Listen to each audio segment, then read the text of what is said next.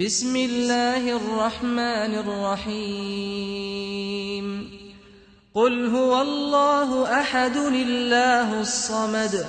Lam yalid wa lam yulad, wa lam yakul lahu kufuwan ahad. In the name of Allah, the Most Gracious, the Most Merciful. Say, He is Allah, the One. Allah, who is sought by all. He begets not, nor was he begotten, and there is none comparable to him. Open quote, say, end quote, with certain faith, believing in it and understanding its meaning. Open quote, He, Allah, is one, end quote.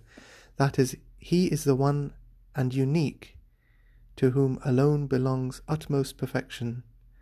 To him belong the most beautiful names and perfect sublime attributes, and his deeds are far above any shortcomings. He has no counterpart and no equal. Open quote, Allah, who is sought by all, end quote, to meet all needs.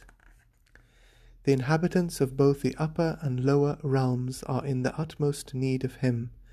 They ask him for whatever they need and turn to him regarding that which concerns them, because he is the only one who is perfect in his attributes, the all-knowing who is perfect in his knowledge, the forbearing who is perfect in his forbearance, the most merciful who is perfect in his mercy, whose mercy encompasses all things, and so on with all his attributes.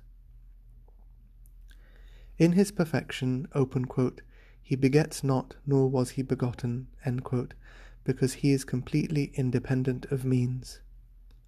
Open quote, and there is none comparable to him, end quote, either in his names, attributes, or deeds. Blessed and exalted be he.